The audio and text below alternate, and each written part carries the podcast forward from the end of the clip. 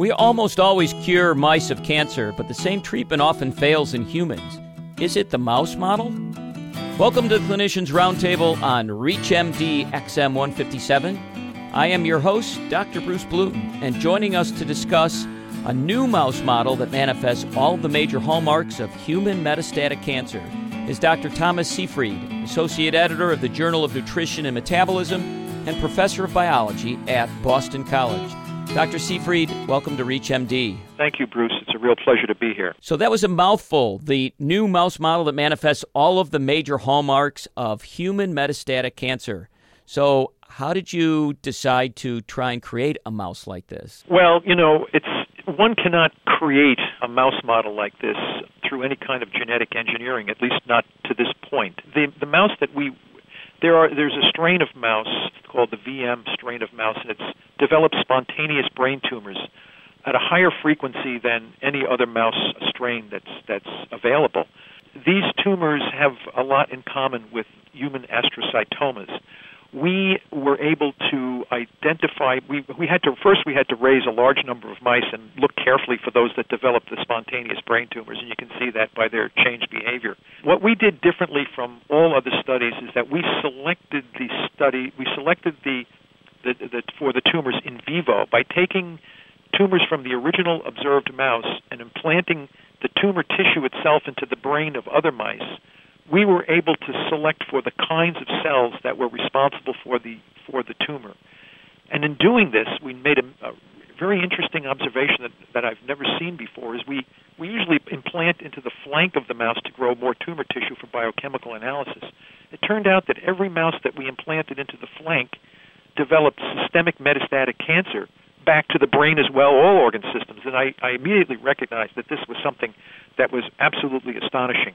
So we developed that and exploited and found these cells. And what happens with other mouse models? So you put uh, cancer cells in the flank and they just stay there; they never metastasize. When most of the models are, they're called local tumor growths, and you'll see this for most of your human xenograft models and things like this. They'll have local invasion, perhaps, but they generally do not show. In fact, they, there's no model that will show systemic metastatic cancer from flank implantation of the tumor cells or pieces of tissue. There are some that will, will metastasize to uh, one or two organs, but never show systemic metastasis back also to the brain. So this distinguishes the model from all others, and many metastatic models require the injection of the cells directly into the circulation of the mouse in order to get them to seed different organs. This model does not require that, so it embodies, it has retained the capacity to intravasate naturally from tissues or from subcutaneous implants or in orthotopic site, the brain site itself. And does it matter what kind of cells you implant in the flank of these mice? Prostate, colon, breast, does it matter? The, the interesting thing about the when, when we tried to well, our, our advance was in, in identifying what are these kinds of cells that behave similar to what you see in human systemic metastatic cancer. Now we, they arose in the brain. It's generally known that brain tumors do not generally metastasize outside of the brain to other organs. This is only because the patients who have these tumors usually die. And, but it's been recognized that some of the ag- aggressive human brain tumors will metastasize. This is seen from organ transplant patients and a variety of other reports in the literature. It turns out that the cell is a of macrophage origin. It's the local macrophage, the microglial cell that is the origin of this, which embodies this uh, very aggressive behavior to invade and metastasize. Take us through some of the technical research that you did in order to identify this particular cell. How did that come up? Well, I, I would say the first the first thing that we noticed in, in finally culturing these cells and saying, you know, what kind of cells are these? They wouldn't come off the culture dish, and I could hear my students banging. I said, "What is going on?" They said, "Well, we can't free the cells from the culture dish." And wh- that's one of the characteristics of a macrophage. They stick very aggressively, and you have to scrape them off the dish in order to isolate them. Then we said, do you, do you think it's possible that these things could be macrophages? So we then got some standard cell lines that have that are macrophages and ran them in a in, in a kind of a lineup, uh, like you would do for criminals in a lineup, and find out how many uh, characteristics do these metastatic cancer cells have in common with macrophages, and they were absolutely indistinguishable from from macrophages, except they rose in the brain, and the the endogenous macrophage in the brain is a microglial cell.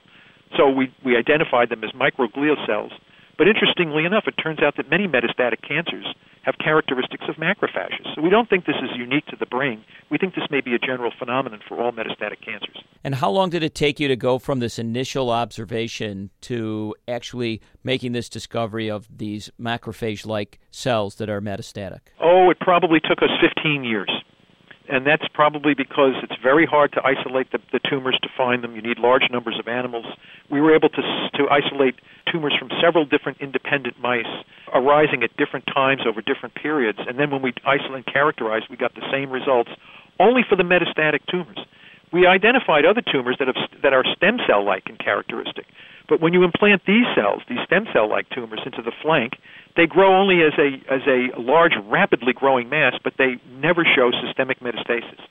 So we actually know that these mice produce different kinds of tumors, some of which are like stem cells, and some of which have these macrophage characteristics, which behave like human systemic metastatic cancer. Well, there's a lot in the literature these days talking about different kinds of cancer cells and the different things that they do. So, in human cancers, have we seen a similar evaluation of stem cell like cancer cells, macrophage like cancer cells, and others that just, you know, occupy a different strata? Yeah, we've seen both. Our hypothesis of cancer is that it's a multicellular kind of disease. You have the rapidly growing stem cells, which represent one form of the cell in the growing tumor mass. But at some point, one of the local cells, the endogenous macrophage, either coming as, a, as the local resident or one of the cells coming in from the circulation, becomes corrupted. And that is a different, fundamentally different kind of a cell than the stem cell population. Those are the cells that we think then eventually intravasate into the circulation and seed different organs. And they will retain some of the characteristics from the original tumor from which they arose. So we think most metastatic cancer is a disease of cells with macrophage properties. This is a fundamentally different kind of a, a concept, and also explains why it's been so difficult to actually deal with metastatic cancer. If we're correct in our hypothesis, the macrophage is the most powerful cell in the body. It, in body, it is like the police force and fire department rolled into the same cell. This cell has the capacity to intravasate, extravasate from tissues at will because this is what it was designed to do. If this cell now becomes corrupted, it's clear why, uh, and, and seeds multiple systems, it's clear why it's so difficult to control this. And can this macrophage then, when it gets to a distant site, can it become a stem cell like cell and begin to grow tumor mass? Well, it, it grows tumor mass. There's no question about that. It will seed and invade into, into multiple organ systems. Whether it takes on some characteristics of the stem cell, we're not sure. We have only identified the cells aggressively entering into multiple different organs. We have not isolated those cells directly and uh, examined them, but from their mar- markers on the surface, they seem to be similar to the same cells that were present. Now, the other thing you have to realize is we've isolated these cells in pure form now Whereas in humans, you have mixtures of all kinds of different cells. So this represents the one. And the other thing that's important to mention is that the rate of growth of these highly metastatic cells is much, much slower than the stem cells. So there's tremendous differences in growth rate between the kinds of cells that make up the, the tumor, which is actually a society in itself of destabilized uh, cellular constituents, not only from the tumor cells but also from the host. So uh, really aggressive ones are usually more slowly growing than the less metastatic ones. If you've just tuned in, you're listening to the Clinicians Roundtable on ReachMD XM 157, the channel for medical professionals. I'm your host, Dr. Bruce Bloom, and joining me to discuss a new mouse model that manifests all of the major hallmarks of human metastatic cancer is Dr. Thomas Seyfried, Associate Editor of the Journal of Nutrition and Metabolism and Professor of Biology at Boston College. So, what are all the hallmarks of human metastatic cancer? Okay, the first thing that you need is the local invasion of, of the tissue in which the tumor is growing. The second part is the intravasation, which is the entrance of the tumor cells into the circulation. You also have to have these cells also have to survive the immune system. Then they leave the bloodstream and extravasate into distant organs and continue to colonize distant organs which we call secondary tumor formation in other organs. So this cell line, this, these, this model that we have, does all of this in an immunocompetent host, the natural host from which the, the tumor arose. So many models don't have this. They use xenograft, they use immune compromised systems, they have to inject they have to inject cells into the circulation. So All of the hallmarks of human systemic, systemic metastatic cancer are embodied in these cells and in this host to make it very similar to what we see in humans. And this mouse immune system, is it a good proxy for the human immune system? Would we expect the same thing to happen in the human? Yes. The, the VM strain of mouse has a normal functional immune system. So this would be similar to what we would see in, in, in, the human situation. Now, you mentioned when these cells get into the bloodstream, they have to survive the immune system. Are macrophage like cells particularly good at that? They are excellent at that. They are part of the immune system. So you're not going to look at them as being foreign. As a matter of fact, there's been reports from scientists in, in Italy showing that T cells, which are part of the immune system, are actually eaten by these aggressive macrophages.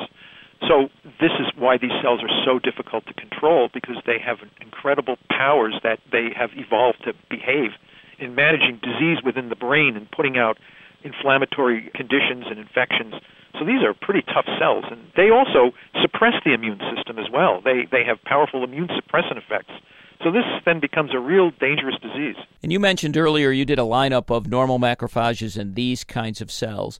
So you must see some differences, though, that make these cancerous and the other ones not. What are those? We haven't found that yet, and that's what was most astonishing. It appears from their biochemistry and their genetic profiles, at least at this point, they don't appear to be that different from normal, from well, from from macrophages that are not thought to behave like this.